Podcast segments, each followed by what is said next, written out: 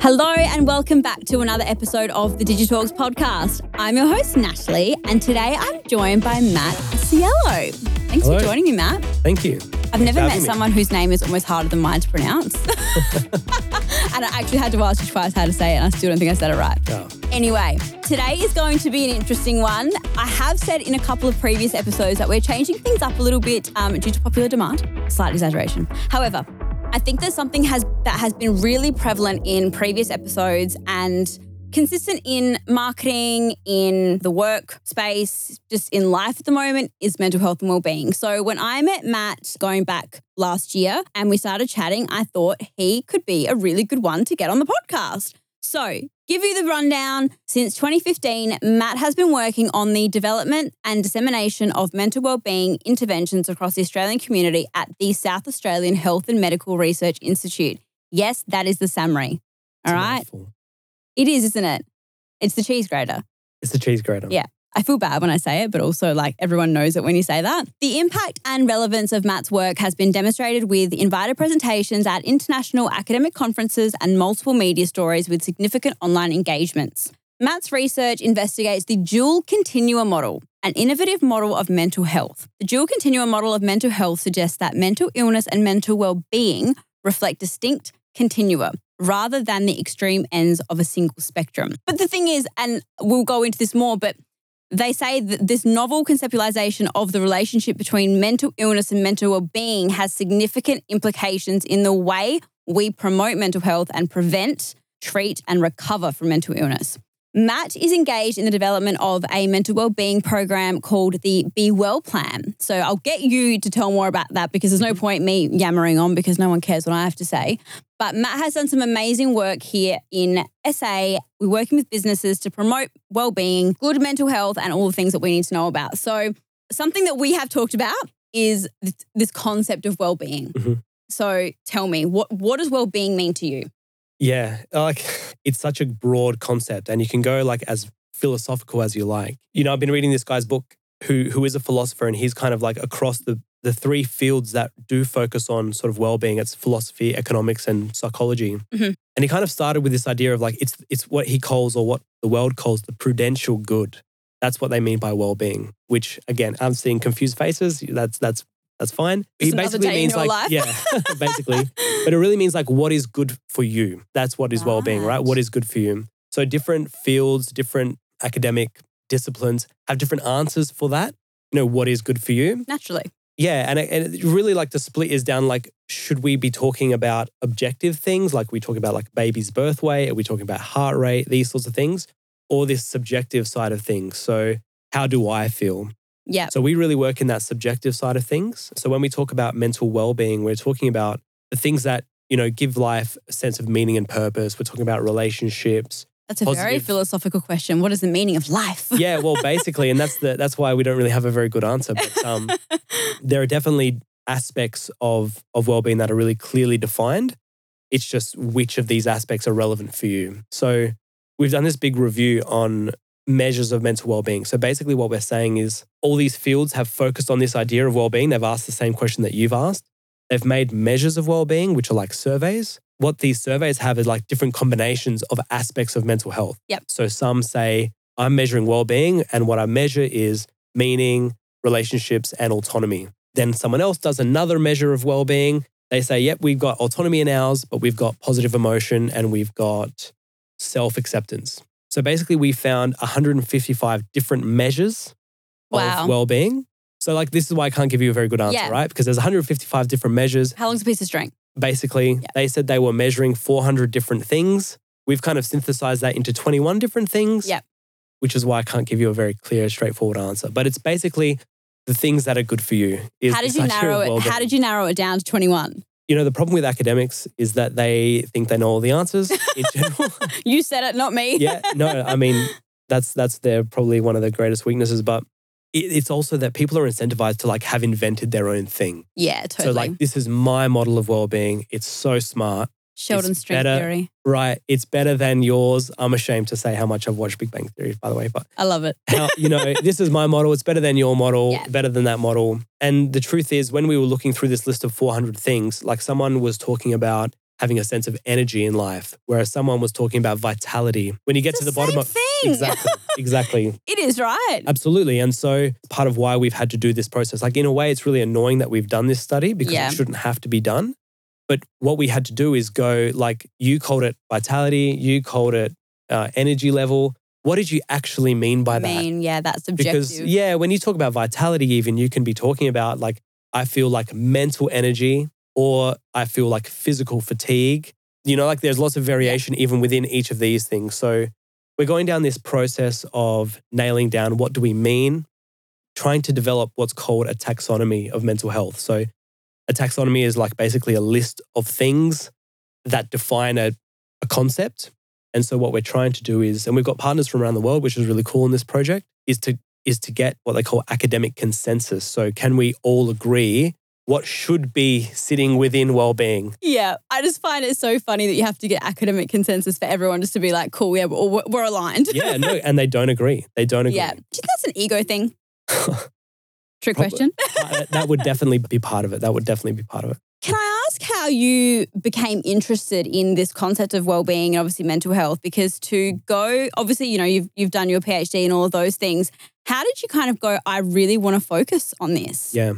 Well, I was working in SAHMRI, so my my background is not in psychology; it's in sort of biomedical science. So I was working in a lab at SAHMRI, um, and it was a really cool project that I was working on. It was about the impact of obesity from antidepressants and the fact that it's a side effect of antidepressants, but even once you come off the antidepressants, the obesity can continue. So that's proven, is it? Well, that's what it was studying. Yeah, Yeah, right. I, I kind of haven't been paying attention since I stopped, but so it's probably proven is what I would say Google it. yeah, probably proven. But my day to day life there was working in a lab with like I had 75 obese rats that I was dealing with, giving them antidepressants, that kind of thing. So it wasn't, Oh, that You sounds know, awful. well, it was like underground, there's no windows. It wasn't, it wasn't like I'm a bit more of a people person, right? So I can't imagine you being stuck in a lab with Uh, rats. yeah, it wasn't my favorite place in the world to be. Like some people like it. And for most people, I think they probably put up with it. But for me, it was like, Not a vibe. not a vibe. So I found out about this new team that was starting at SAHMRI, and they were all about preventative mental health in the community. I thought this was exactly where I want to be. Um, I was lucky to sort of jump across and, and start working with them, and, and that's where I've been. And so, in terms of the PhD, where we've been, which I'm about to submit like this week, basically. It's exciting. Yeah. Well, it would have been Um, submitted by the time this goes live. So oh, there you go. Yep. kudos. Yeah, hopefully, let's wait and see. But we were really, you know, because we're working sort of in the real world, we're working in workplaces, and we were sort of saying, especially at the start, like seven years ago, well-being was kind of seen as maybe like stepping on the toes of psychology. You know, even though I mean, obviously it comes from psychology, but psychologists were in the space saying like, this is our thing. And we were very conscious of that. And, and of course, that, you know, they do have a very important place and a very specialized skill set. We didn't want to step on those toes Absolutely. we were really saying, you know, like we work in the well-being space. So we work with the sort of like the, the not unwell group and trying to get, you know, improve their quality of life, improve their well-being. right? Absolutely. Um, but Rather we, than treatment. yes, but then we started measuring distress. And so we were working in these workplaces and, and these are like everyday places. And we're starting to see like high levels of distress. As you, you know, you know, everyone knows the statistic, I think, of one in five people diagnosed with a mental illness or, or likely to have one. It's a scary statistic. It is. And that was basically the point where what we were saying was kind of no longer true. This idea that we're working in a general well, uh, you know, in a general workplace where everyone's healthy. Well, that's actually not a general workplace because you have this one in five. That's everywhere. And that's what we were seeing in our data. So we had to get really a bit more sophisticated in how we thought about our work and how we thought about the relationship between well-being and mental illness. And that's really what kicked it off for me. Right. So, how do you kind of communicate that fine line between psychology and well-being then? Yeah, well, not very well, by my intro, but um, we've really been influenced by this model, which is called the dual continuum model. And Cool. and so what it means, like dual continuum, meaning two continuum. We've always sort of thought about your mental health as like this single continuum, like a number scale. So negative 10 is mental illness, plus 10 is is well-being. Right. And what this model suggests, and there's all this evidence now to to indicate, is that they're actually operating on two separate continua. So you can kind of think about it like a quadrant, like 2 Mhm. two lines, two continua, where you have one which is your level of distress, but one which is your level of well-being. What that means is that you can have a low level of well-being without a mental illness, or it's possible to have a mental illness and have high levels of well-being as well. Right. And so it opens up all these new doors and possibilities. Well, and starts different conversations, right? Absolutely. Because I think the other thing, you know, we look at the last, probably the last few years, and, you know, I think the reality is that COVID definitely highlighted people's awareness of perhaps mental illness. Yeah, for sure. Before it was kind of this thing you didn't talk about. You know, I think about even when I was in high school, it wasn't a thing. You didn't Mhm. talk about it. Whereas now, every second person, you know, one in five. And I love that people are open and honest and talking about it. It's something that I'm really passionate about, hence having you on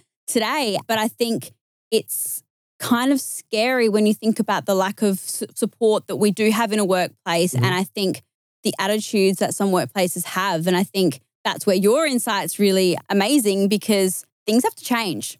Yeah, absolutely. Like, and that's and that's the big point for us is that, like, if you think about it with our physical health, if we our kind of push is that we start thinking about our mental health the way that we think about our physical health. Couldn't and agree it's more. like if you're diagnosed with a chronic condition like you know a heart problem or diabetes or whatever, everyone understands that. Like, yes, you have this thing, but you can still focus on your acti- your physical activity, your nutrition, your sleep, and that's just good for its own right. Totally. It might even help you recover from that issue that you've got. We don't think about that when it comes to mental health. So it's like you get diagnosed with a mental illness, and it's like it's all about this. I need to just focus on this, and and, and yeah, that's where the well-being thing is like the missing part here. It's like you can still focus on your relationships, the quality of your relationships. You know, finding a sense of meaning in life, self-acceptance, all these all these things that I've mentioned so far. And that's the idea here is that we really need to sort of expand what we think falls under the category of mental health. totally. Um, and that's the big thing that we're trying to push. we had a conversation going back when we first met last year, and I, I, it stuck with me. And I found it really interesting. I um, I posed the question to you: Do we think that mental illness has become more prevalent recently because life is more complex for us, or has it always been around and we're just more hyper aware of it? And I love. I want. I want you to share the story about the study that you did Now you have to remind me what the study was about. with, with the Europeans in the Oh, nursing man, home. I'm having. It. Oh yeah, okay, yeah, gotcha. This is the best story. yeah, okay. Oh man, like don't know if it's the best story. What we do in work is we deliver these psychological skills where we we teach you about you know things like gratitude, things like using your strength rather than focusing on a weakness. You know, um, relationship skills, things like that. And I had a friend who works in Italian aged care and he had an interest in mental health. He said, Why don't we translate this stuff into Italian and I'll deliver it in my workplace with these sort of aged, you uh, know, Italian migrant retirees? I love it. Anyway, so we did that. We got a small grant. We were able to translate it into Italian. And we thought what we would do is invite five or six of his kind of like, like do a bit of a pilot test, right? So five or six of his sort of more willing clients. I invited my own nonna, my own grandmother, to come into SAHMRI, and we sort of got him in a room and said, like, just to test out the translation, to be like, all right, this is how we've translated. Yeah, was it idea of- actually coming across correctly? yeah, was it coming across correctly? Well, basically, the joke is that we couldn't teach them anything. That was the point. And, and it's not because of their capacity to learn, it was because they already knew this stuff. Because we get them in the room, we're talking about, you know, resilience. I mean, they were telling their old war stories basically of, you think you've had a tough, I've had it this bad.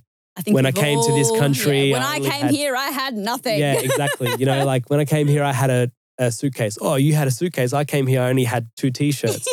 You know, like yeah, exactly. But what it was a real, why it really opened my eyes was that this was a group of people, in my opinion, who who had actually learned all of these well-being skills from their culture, basically. Like it was just ingrained in them. You didn't have to explicitly, you know, sit down in a classroom and watch a PowerPoint of here's how you do this, here's how you do. They kind of already had it. Obviously, they didn't call it what we called it, but um, it was really amazing that these ideas, like the, the the I guess the cultural values that they had inherited, protected them. And I think you know it's not just Italians who would feel that way. It's obviously lots of cultures around the world. Absolutely. I guess um, kind of like I guess I would say I personally am pretty traditional in that way, pretty old school, but a lot of the novelty in the world, it's kind of like what they call hyper novelty. So we're moving so quickly that evolution can't catch up, basically, and culture can't catch up. So we have had all these things in our culture that protect us and they build community and they build this sense of well-being. But as we've radically changed the way that we live, 100%. you know, we don't have those protections anymore. So I would say, sort of going back to your original question of, you know, the modern world, my concern for the modern world is that we've lost some of these things that have protected us. And it doesn't mean we have to go backwards in tradition. It just means we did have these protections. We need we need new ones or new methods for protection in the future. and what do you think that looks like? Good question.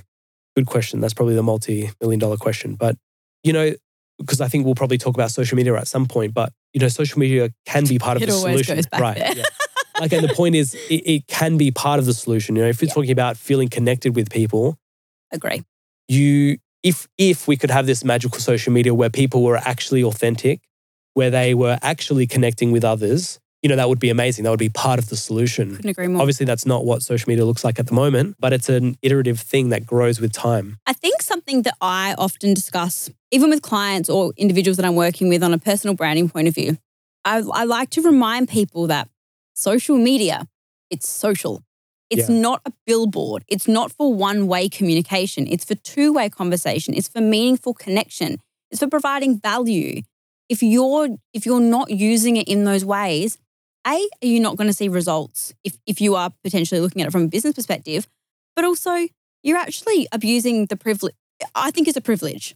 I think social media is a privilege. You know, I look at, for me, it's a creative outlet. I, I get access to so much inspiration and I see so many people all over the world doing amazing things that otherwise I would not have access yeah to. yeah Right. And I think it inspires us to be better people, better, better at our jobs, better at just better at life. But it all comes down to your mindset.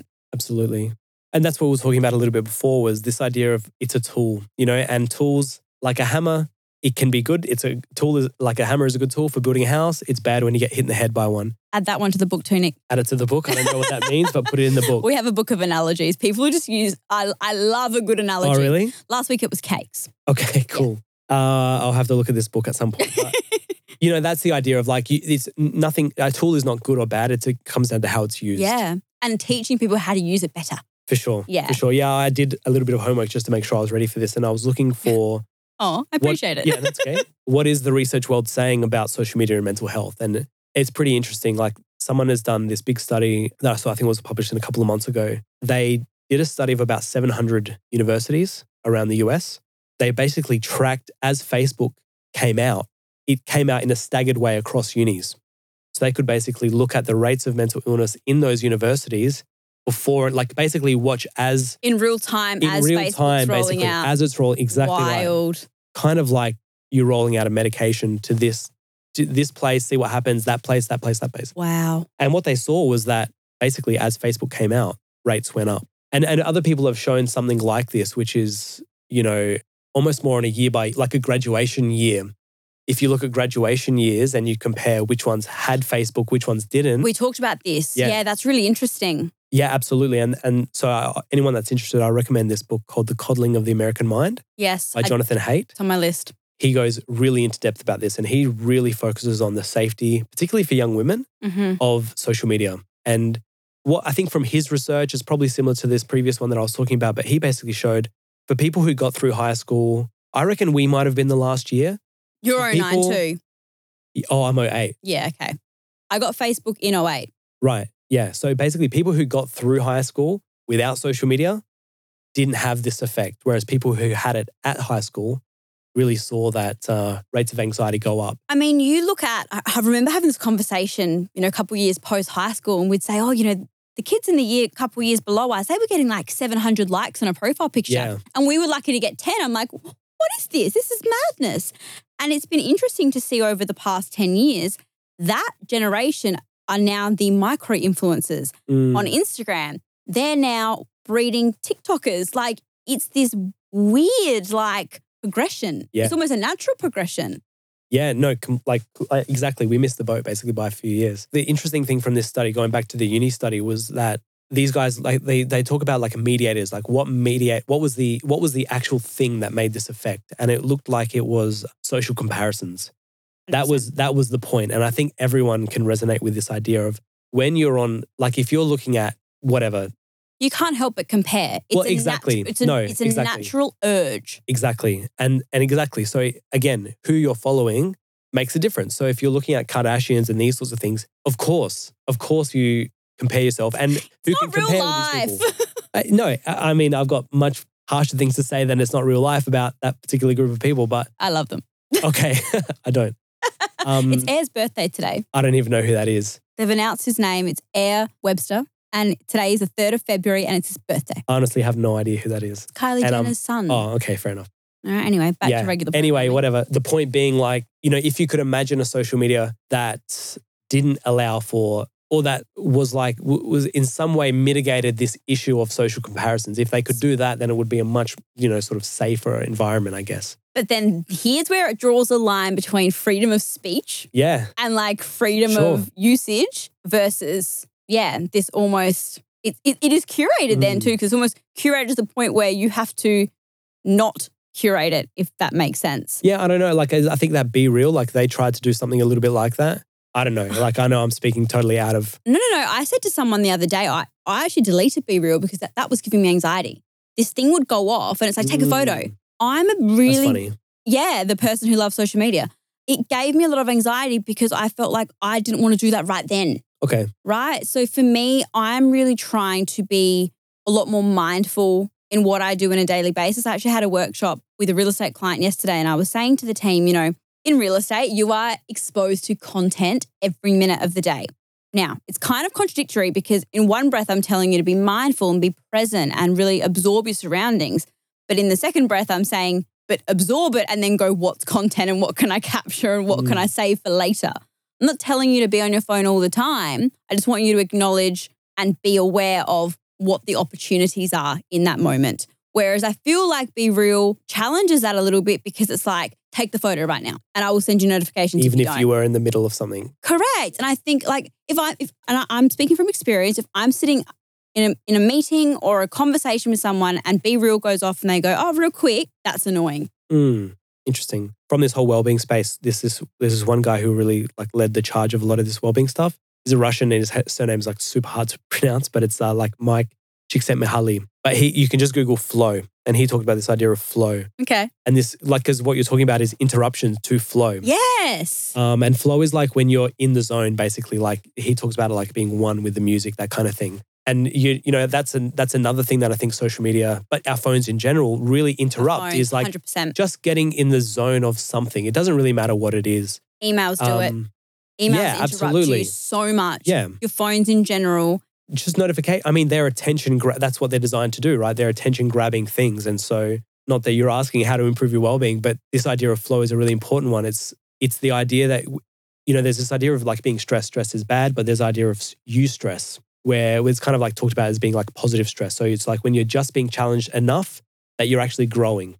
Yes. And that when you're in eustress, you're sort of in flow. And so if you're never in flow, you're basically, just cruising, you're just stagnant. or you're just losing that opportunity for development.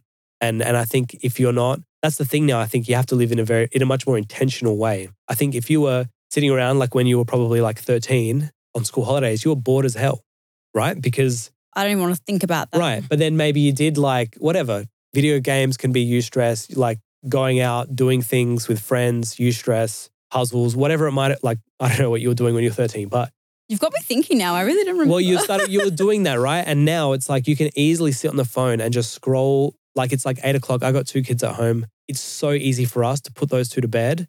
It's And cool. it's like, oh, we could like we could watch a movie, we could get an early night's sleep, we could blah blah blah, or sit on the couch and before you know, it's been three hours. absolutely, absolutely, And and what have you gained? nothing. Uh, And what have we lost? Probably a lot. I think a big thing that has become really visible to me is the lack of people skills. Yeah. As a result of these phones. Mhm. I get frustrated when I'm again sitting in a conversation with someone, having a meal with someone, and they're on their phone.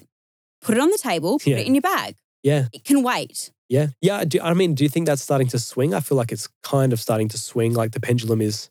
I hope so. Can you talk more about this whole pendulum thing? We were talking about this before. I think this is so accurate. It probably sounds like a really s- silly concept to you, but it's so accurate. No, I don't think it's silly. I think it's just like as things change, technologies change, the pendulum swings one, you know, too far one way, and then it kind of autocorrects and probably eventually swings back too far the other way. So we were kind of talking about it in the context of phone use and kids, and this idea that maybe the this is just my opinion now, right? But my judgmental, harsh opinion, but maybe parents, I'm seeing amongst my friends, like they're much more conscious of screen time that they will allow for their kids. Yeah. Because I think we've kind of seen like maybe the last 10 years of kids who are like addicted to iPads Totally. or on so and you think like shit man you're posting that you're like 12 you know that we've kind of had that reaction so the pendulum swung a long way i'm not blaming anyone because you know no one really know like no one knew what There's this no, stuff there's was no rule book. There is no rule book, exactly. And, and that's kind of maybe that's the right point is that the rule book is kind of setting a little bit where, you know, the pendulum kind of comes back to, you know, sort of like the healthy range again. And I think the platforms as well are making an effort to be bit more conscious around health, uh, mental health and, sa- Mhm. and actual physical safety as well. You know, there is child child mode on Instagram. That's a, probably a really good example, getting rid of the number of likes Yeah. or whatever. I'm really glad you mentioned that because that was a massive thing. So going back, gosh, I want to go back to probably I was still working in influencer marketing, so it would have been probably five, six years ago. Likes were the one thing that messed with your head to the point where people Really? were buying likes, people were buying followers because it was these vanity metrics, right? Yeah. And from an influencer marketing perspective, this is when as a as a marketer, I started to go, wait, your comments and likes don't add up with your followers. There's something not right here. When the biggest shift that we found when likes were removed, and I was all for it, was people started posting content that they actually just wanted Yeah. to post Yeah. Really. Because you'd, you'd have these girls like you know we look at the you know the fitness industry and it was every single post was rig out boobs out bums out. Then all of a sudden we're getting beautiful aesthetic sunsets and we're getting motivational quotes and we're getting this back to back to flow i want to say. Yeah. this beautiful flow of a feed really embodying who they are what they are beyond Because it wasn't driven by, wasn't driven by vanity metrics. Would a brand want to work with me if i don't have a thousand likes on a post? No. Really? well i can hide them now is engagement not the same problem? Like, I don't know how you market yourself now if not likes, but So now for us, when we're looking at influencers, yes, obviously we want a level of engagement, but I would rather someone who's got an engaged community. So for me, I would rather someone who's getting saves and shares. That's Right. far more important for me. Obviously, I want real views because you can't hide a view and that's that's a pretty tangible Yeah. metric. yeah. And you can ask for analytics around their actual audience. So you can start to see things like the amount of people they're reaching beyond just the people that are following them Okay. that then shows to us potential. Cool. A comment or a like, and again, I say this to people all the time I'm so bad. I literally just mindlessly like. It's like there are times where I will literally like tap my phone on my desk without even my fingers just like it's ingrained to do this. It's really bad. So, does a like necessarily mean Yeah. It doesn't mean someone anything. genuinely connected Yeah. with that piece of content? I don't think so. Cool. Yeah. I like I like could be wrong. I And I no think, idea. you know, and I think this is where TikTok being so curated kind of messes with you a little bit as well, because you're literally showing what it thinks you want to see. Yeah. That's another scary one. So good though. I saw an article that came out of like, like individual employees can figure out, allow a thing to go viral or not. I don't know if that's true or not. In what Getting context? Uh, In TikTok. They can decide. Yeah. Like individual employees at their, I'm getting nods from the side here. This Oh, I love that. do you? I think it's funny. Like if you work at Oh, TikTok, okay. good on you. Yeah. Okay. You got a job like- it's there. up to them basically. There's a couple. So yes, it is up to them, but also trending audio. The audio is the biggest driver, and Nick and I have had this conversation many, many times. You, I can tell when an audio is about to absolutely pop off. A, um, a wonderful friend of mine, Georgina Nevis, who will be back on the podcast very shortly, she picked up on an audio about an hour before she was about to go out for her birthday dinner. And it was the Kylie Jenner audio saying, you know, these are the years you're supposed to be naked, tits out, ass out. And it was just her in her birthday dress, went viral in three hours because she got on it right at the right time. Right. That's how it works. I don't even know what an audio is.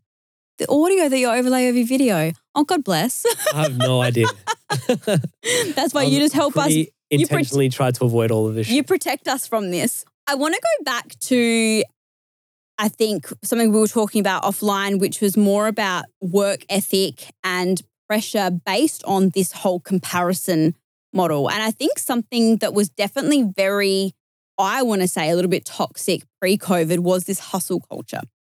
How do you think social media and people and workplaces in general navigate that? And how, why do we think that that's actually healthy?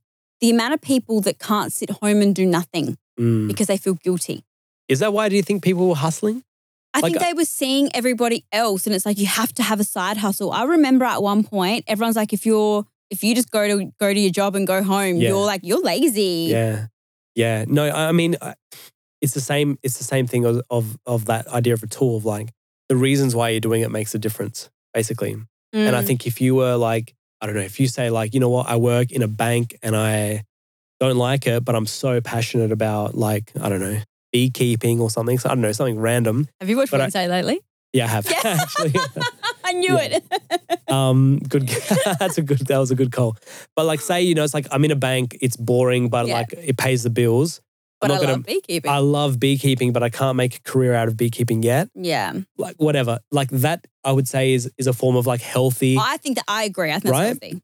Whereas if you're like, man, I just need to make money, or I wish I was insta famous, or I wish I was Mm, doing what that person's doing, unhealthy. Yeah. you know and i'm sure that it reflects in every aspect of your life like you know you're not you're not tired when you're chasing valued goals Yeah. You're not that's because because it's energizing that's the whole point it's Yeah. exciting to do these things if you're doing it for like yeah a lack of a, a valuable reason in your life then it is a, a one-way ticket to like you know burnout and uh distress of some kind or another Can we talk a little bit more about this concept of burnout? Because I think it is this really subjective thing that no one no one can quantify it. Um, I think a lot of employers are probably not very not aware. I don't know if they're as understanding as they probably can mm. be. How do you feel like people can be a bit more protected from getting to the danger zone? Because it is. Yeah, like with all things you know to do with this kind of field, it's it's a combination of everything, and it's a combination of like the individual and their individual factors, like how resilient are they, how well put together are they, in combination with the you know the conditions of their workplace. And so some people would you know point at the individual and say it's up to you, get tougher. Others would say it's not their problem, it's the workplace. The workplace is putting uh, you know unreasonable expectations on them. The truth is that it's probably both Yeah. and and a million other things, um, including like sort of external circumstances. Mhm. Uh, I think like a really classic example is like someone who might be a carer. So you know you're you're a carer. That's such a hard role. You probably still have to go to work and pretend like nothing's going on. Meanwhile, you're going through like the toughest thing in your I did it life. for 10 years. Oh, I didn't realize. There you go. I thought we'd had this Uh, maybe we did, but I actually forgot. So We're getting personal now. Yeah, Yeah, it's it's pretty messed up. No, absolutely. And so that's and that's what I'm saying. If you just point at the individual and say like the, you know the toughen up resilience kind of thing, that's unfair and it's wrong, um, basically. So it's a combination of all Mm. things. And you know, I heard actually this uh, yesterday. Classic example of a workplace who who are investing in well-being, which I thought was you know what they're doing is really good. But now they send out an email, which is like weekly well-being email, where it says, um, you know, if you're feeling stressed, just like you know, step away, just take it easy. It's like that's not what I can do in this workplace. Like I, if I step if I step away, I have to stay late. You know, Yeah. so th- there are sort of tokenistic If gestures. you want to talk the talk, you got to walk the walk. Absolutely. And so like I say, it's again, I feel like I never really give any good answers because it's it's a hard answer, really. Yeah. Like if you're burning out your staff, probably something about your workplace has to change. Yeah. Um, and maybe in tough economic circumstances, like no one wants to do that because they probably have their own financial pressures. You know, you know what I mean? Like, so absolutely, absolutely. What is your best advice for you know individuals who are possibly feeling like they're in a in a stage where they're going to burn out? How how do you kind of broach that with your employer? I don't think I have a good answer. Because it's It's it's a no, it's a very important question. it's really hard and i think you know i meet so many people and i think part of you know part of the reason that i wanted to start this podcast in the first place was we all battle these same things whether Yeah. you work in marketing or you work in research like we all have the same things and Mm. the reality is we're all trying to just get through life Yeah, like I think I have a bad answer, which is that, you know, you can control what you can control, right? So individual, like I don't want to be one of the people pointing the finger at the individual saying like toughen up, although that often is what's within your control, particularly in the short term, you know? So that, and that in a, in a lot of ways, that's just a very pragmatic answer. yeah I think another thing that you would probably want to be doing is, is like being very clear about what your boundaries are as an employee and then Mhm. finding a way to respectfully communicate that. Yep. And and you know, this is again like bad advice for some people who are in a workplace where that's actually not acceptable. You know, like but probably in because of a bad 2023 culture. why is that how is that not yeah, acceptable also, yeah, absolutely. No, it should be. I I agree. But if you're at a place that's like I don't know, like for example, if you're at a place that was affected by like lockdowns or affected by like international closures or COVID or whatever, your boss probably isn't thinking about staff well-being. You know, if the bottom line, it's kind of like it's seen as a luxury. I know that it shouldn't be, but it is probably seen as like, you know, once everything's going well, then this is the thing we can focus on. yeah which is kind of disturbing Well, it's it's a shame, yeah. because without your people you don't have a business Absolutely. And I think what's really interesting, you know, I, I somehow bring it back to marketing. But what I find really interesting is, you know, one of the biggest things with LinkedIn at the moment from a business perspective is how can we position ourselves as an employer of choice? Yeah. How can we show that we're actually a good place to work, Yep. that people stay with us for a long time, they love working here? You shouldn't have to kind of prove that.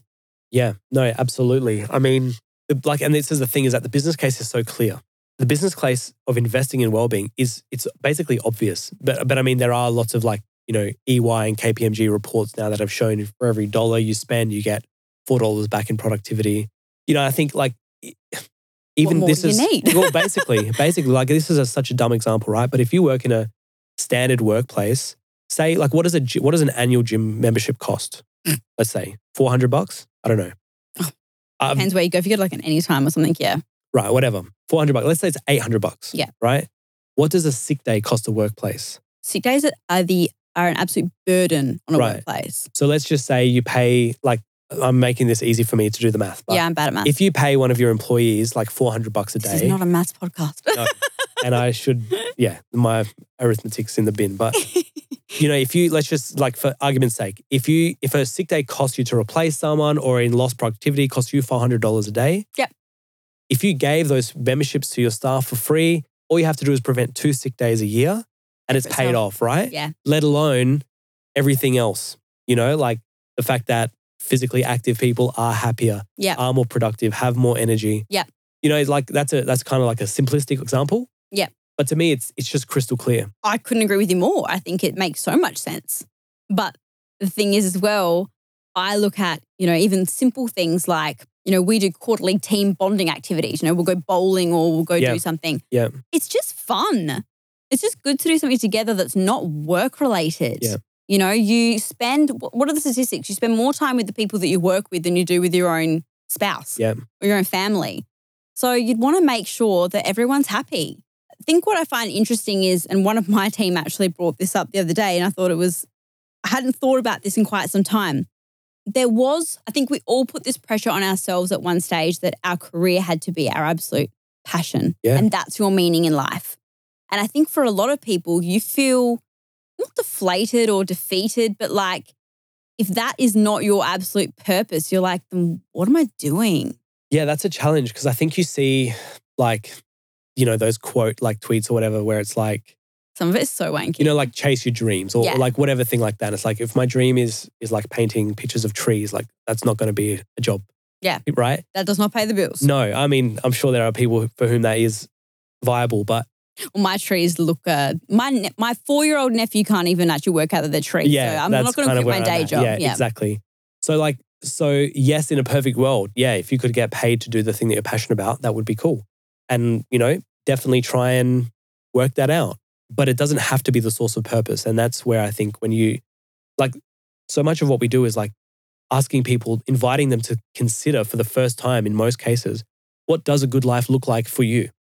You know, I, I think people don't actually stop and think about that. never. And I'm pretty sure most people, if you if you got them to really think about it, like social media profiles would not be a part of what a good life looks like.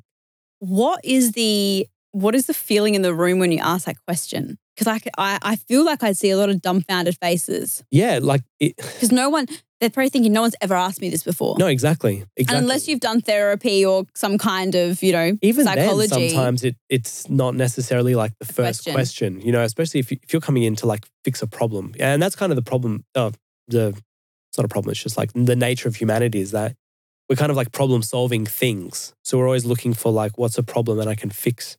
When you're talking about prevention, you're not, you know, you're not like orienting yourself towards a problem. Yeah. If that makes sense.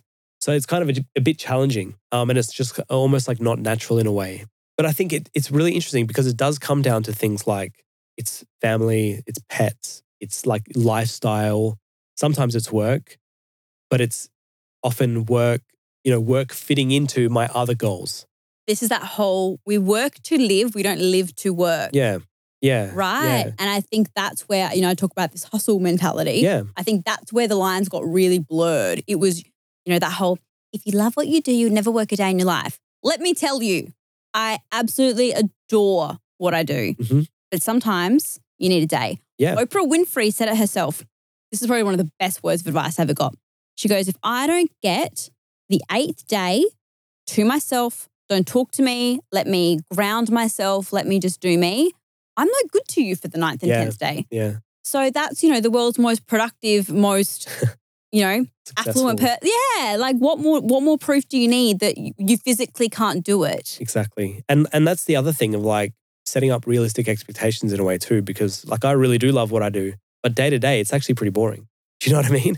like it's actually that you say pretty well, I mean that's what I sit in front of a computer and look at spreadsheets and stuff like but I love people like you. No, for sure. But what I, I guess what I'm trying to say is like, I think some people, I see it in a lot of people, they go like, that, you know, that's a nice idea. Like, love what you do and you'll never work a day in your life. But there is no, even the people like Oprah say or whatever who love their work, like absolutely love it. Even she needs It's, to she, well, she's not happy every minute. She's not, she's stressed at times, I'm sure. She's tired. She's more money, more problems. well, exactly. And so, like, it's just a really unrealistic, like, aspiration to be like, I want this job where I'm happy 100% of the time. I mean, I don't know if you've heard of the hedonic treadmill, this idea. No. It's basically like that people are very adaptable. So, um, I can't remember the origin of it, but this idea that, like, whatever your new, like, if you become happier or if you, if you become wealthier, you adapt, meaning like that just becomes your new baseline. Absolutely. Yes. Right? Yes. And so, you know, that's a that's a human thing. You can't be in this scenario where it's like I'm happy all the time.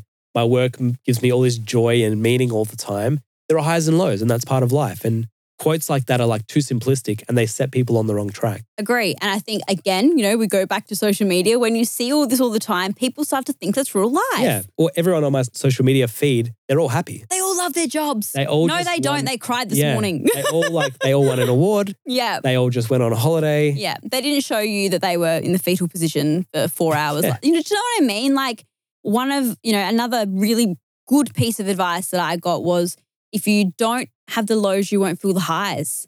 And I genuinely believe that because if things were consistent all the time, you wouldn't know what Yeah. the difference is. Yeah, yeah, yeah. I used to work with someone, so we used to measure like well, we, still do measure like well-being in workplaces and whatever. And and the old measurement tool that we were using, it used to just kind of end up that people were sort of like a seven out of ten, say, or a six and a half out of ten. That was really consistent. And someone that I used to work with who was like pretty cynical, but she kind of was saying, I actually don't want to live in a world where everyone's ten out of ten. You know, like it's I not. an think I would want to punch someone in the Yeah, face. Yeah, well, basically, I'm not exactly. aggressive, but You know, like it's just because it's it's not real. Like that's Fla- like Ned Flanders. Yeah. No one likes Ned Flanders. but like yeah, exactly like step Stepford housewives kind of It's not real life. it's not real life. I think whilst we don't want everyone to be a 10 out of 10 all the time, not that I don't want you to if, hey, be a 10 out of 10, it's more that we need to be aware how to be more understanding of those around us. And I think that's where, in workplaces in particular, there needs to be a shift to be a little bit more respectful and appreciative that what does Brene Brown say? We're all doing the best we can with what we've got. Absolutely. Yeah, it's and it's hard. It's hard because there are all these other pressures in the world, basically. And people lose sight of the fact that in a workplace, like you're saying, we're all people. And you have kids to come home to, or you have bills to pay, or caring responsibilities, or like, I don't know, holidays that you really like, interests to pursue, whatever you want to do. But for the person who's a manager, say, like, they also have this pressure of like, I have a deadline I have to meet. I have this I have to meet. And we're kind of willing to sacrifice like the human factors, you know, to meet these these workplace goals. Jared Brown actually made a really interesting point. He is the econ manager at Sometimes Always. Amazing episode. Um, and he openly admitted, you know, Nickel will vouch for me. He openly admitted and he said, I didn't like the person I was. I was forgetting that my team had lives. Yeah. I had goals to meet. I had Yeah. KPIs and I had to get shit done. And I, I respect the honesty 100%. And I think a lot of us have been in the position where, particularly when you're managing people, I don't care how you get it done, just do it. Mm. But that's where I think myself as a manager, I try to step back and go, I don't want to be that person. I look, I look at all the managers I've had before me and go, I don't want my team to ever feel like I ever felt. Yeah, and and the idea like it's not the only way, right? Like it, we kind of have it hammered into us of like this is what work, hard hard work looks like. Yes. And this is how you get results. You exactly, big dick. exactly. Yeah, someone put me on to um oh what's that show called? Ted um Ted Lasso. Oh, Have so funny. So funny. Yeah, I've like- watched all of it. I've watched a few episodes of the first season. Yeah, I was like I was they've been telling me for like a year. and I was like I can't subscribe to another thing. I'm gonna forget.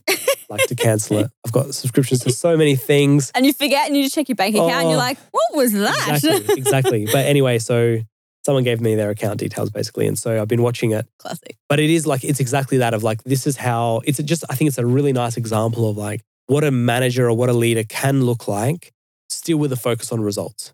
Yeah. You know, and again, it's it's it's in a sense like ridiculous, like the, the whole thing of like the gym and the sick days. It's inherently good. Like people want to work in places like that. You know, um, and I'm not talking about like Google say or like say you know like the extreme examples of like bean bags and table tennis and stuff like Have you No, seen Gymshark HQ? nah. Oh my God. It's wild. Yeah, and it's kind of like I can imagine, but it's like in a thriving business, yeah, it's probably really easy to do. Yeah. But You small what are the what are the little things that other businesses can, can Yeah. adopt? Yeah, it, well, I think it's it's that of like taking like the the first place I think that I would start is like just acknowledging that you have people that you're working with, and so Yeah. I'm not sure whether like you know like you leave your personal life at the door and this is your work life like that just doesn't work really. I think it gets a lot of people offside, and for most people it's not possible. Like if you've got kids at school or or like kids in kindy or whatever, like you're getting phone calls all the time. So to pretend like that's not your life or care, Yeah. like I'm going to keep hammering on caring responsibilities, but there are things in life, or like, I don't know, say you're trying to like get a, a loan at the bank or whatever, like you have to leave work to go and do that stuff. Correct. Right. And so if you have a workplace that doesn't let you do these fundamental life things, Yeah, like yeah. fundamental things, it just doesn't work out. The- Even like going to doctor's appointments and things, I'm like, your health is number one. Like, if you need to go to the doctor, go to the doctor. Mm. I remember when I worked in real estate and um, the first time I rang someone and I was like, oh, you know, can you come into the office? Like, you need to come in in the next hour because we've got to waive your cooling off rights because you're buying before auction, wah, wah, wah.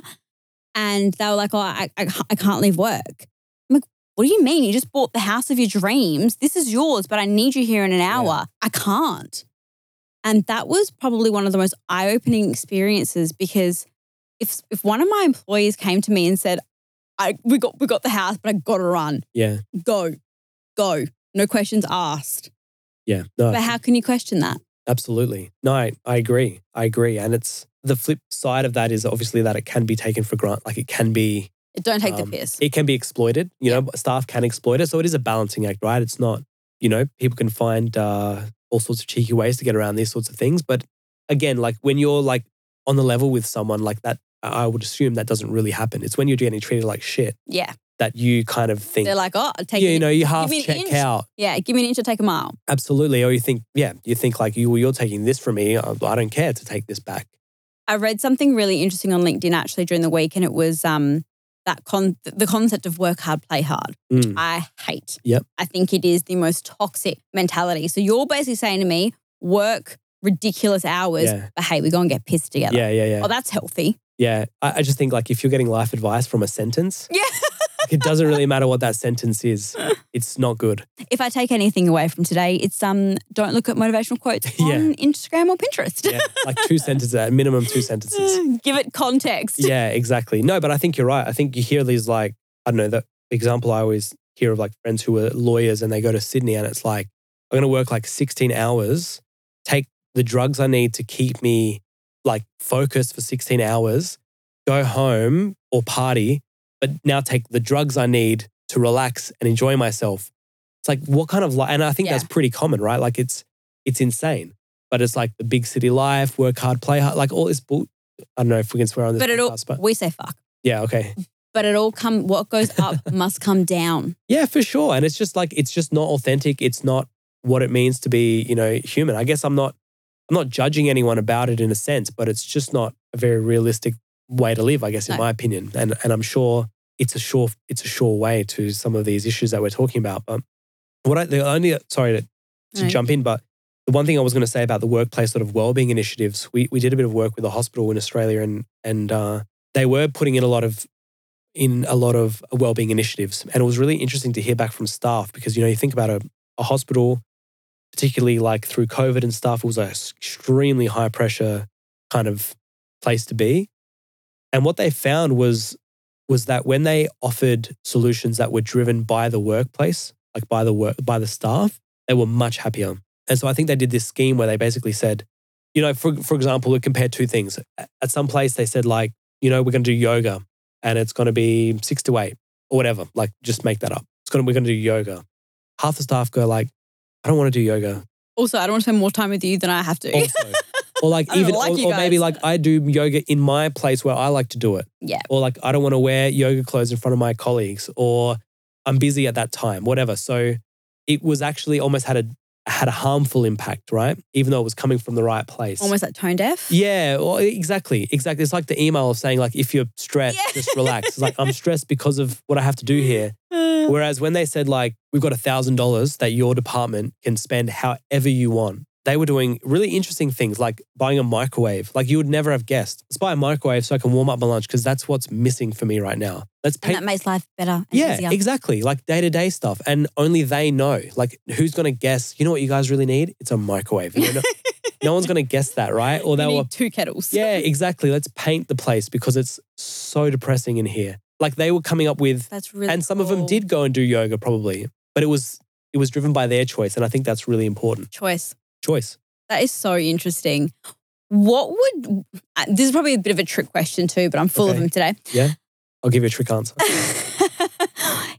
what do you feel like the best place to start when it when it comes to well-being on an individual level is? How do you kind of check in with yourself?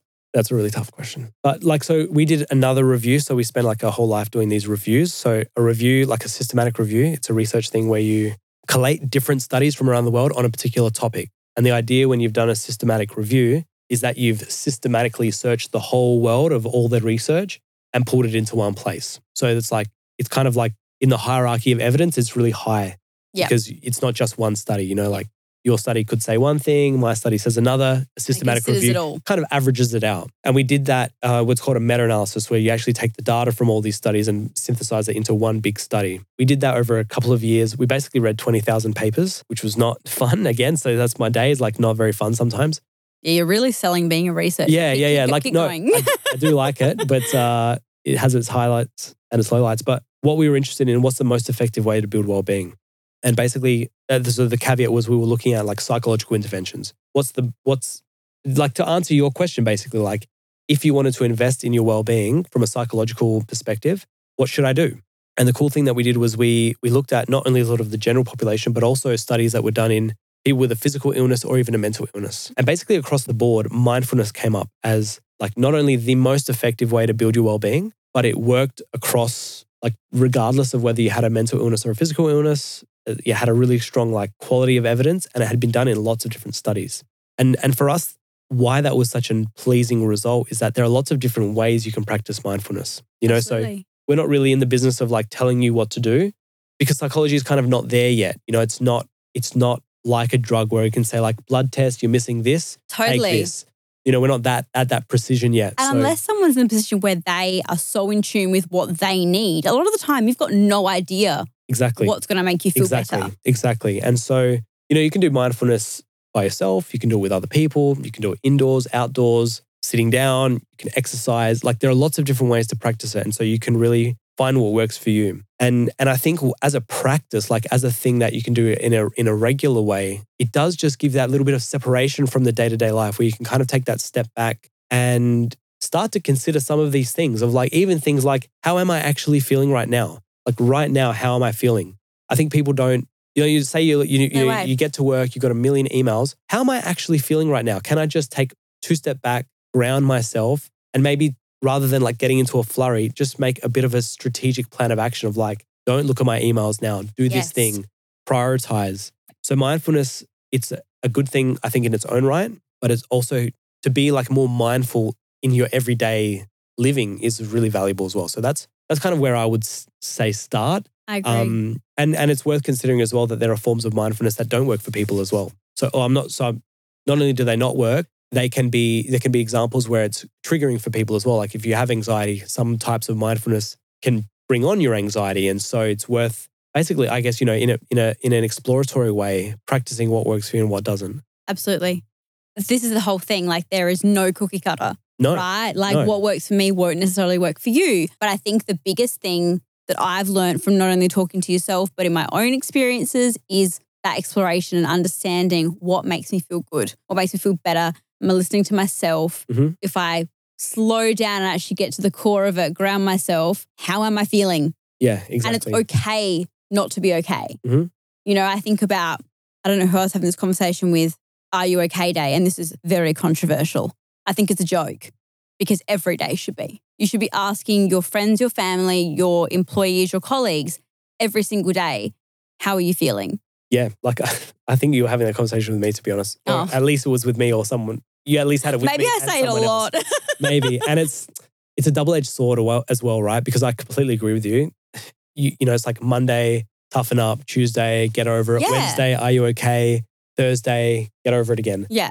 So th- there's that there's that issue. Uh, I think it's pretty. I think what they've done, like from a marketing perspective, they've done an amazing job of bringing this to the forefront of Couldn't people's agree more. minds. But then you've got all these businesses jumping on LinkedIn, and all of a sudden, Yes. on Are You Yeah, Okay Day, yeah. they're big advocates Well, on mental and- health. Yeah, and this is the trivial thing that we're talking about, like trivializing this or turning it into like a checkbox kind of tech, um, exercise. Days of the year. It's, Yeah. do- it's World Donut Day. Yeah. Better do a post about it. Exactly. We've done, you know, we've had our cupcake cupcakes at eleven o'clock, you Yeah. know, whatever.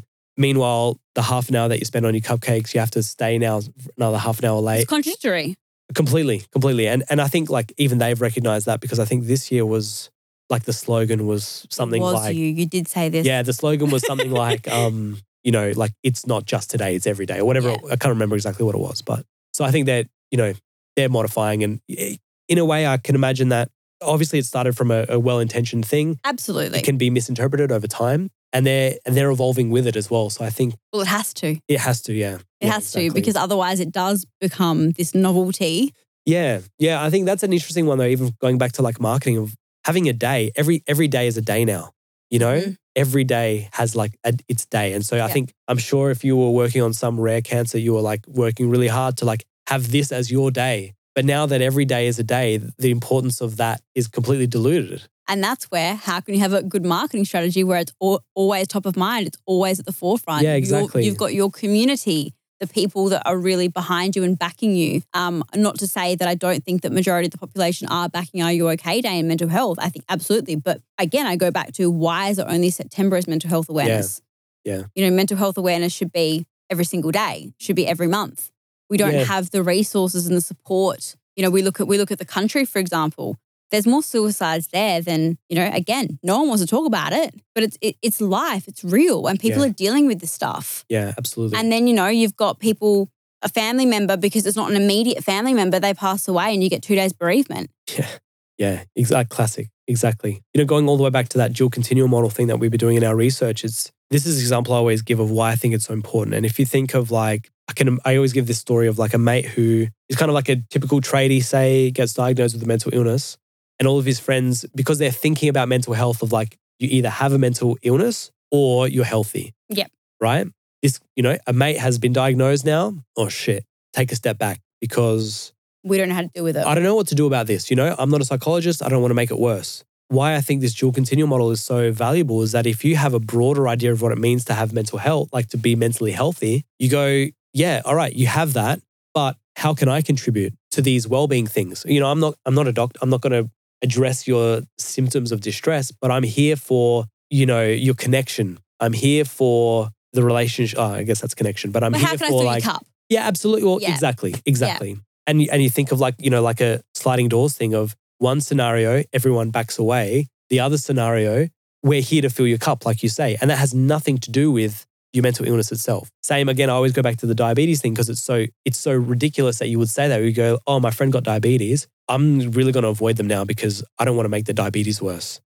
You know, like so true. instead you go, well, man, if you need to exercise, like I'll come for you. I'll come for walks with yeah, you. Yeah, let's go for a walk. I'm not going to invite you to like Hungry Jacks or Yeah. whatever, like or whatever you're supposed to avoid. Like let let's not do that. I don't know who invites someone else to Hungry Jacks. yeah, when was the last time you went to Hungry jacks. I don't know, a long time ago. But uh, you know, like that's there's Totally. totally. different scenarios, and and the the turning point was how we think about mental health. Yeah. If you think about it as this binary of like illness or health, you go down this this poor road basically. And so that's that's a huge part of what we're trying to do. I love it. I think there needs to be more said about this, which is why I wanted you here today. I know this is a little bit left of center from what we've normally been doing, but you know, like I said, since I've met Matt, I was already very passionate about this, but I love the work that you guys are doing. And I think more businesses and I think as individuals, we need to be doing more and as much as we possibly can do and looking after ourselves and looking after those around us because, you know, you don't know what the person next to you is going through. Absolutely. You don't know how they're feeling. I think I talked with someone, Nick even said before, I think we're at like 37 episodes now.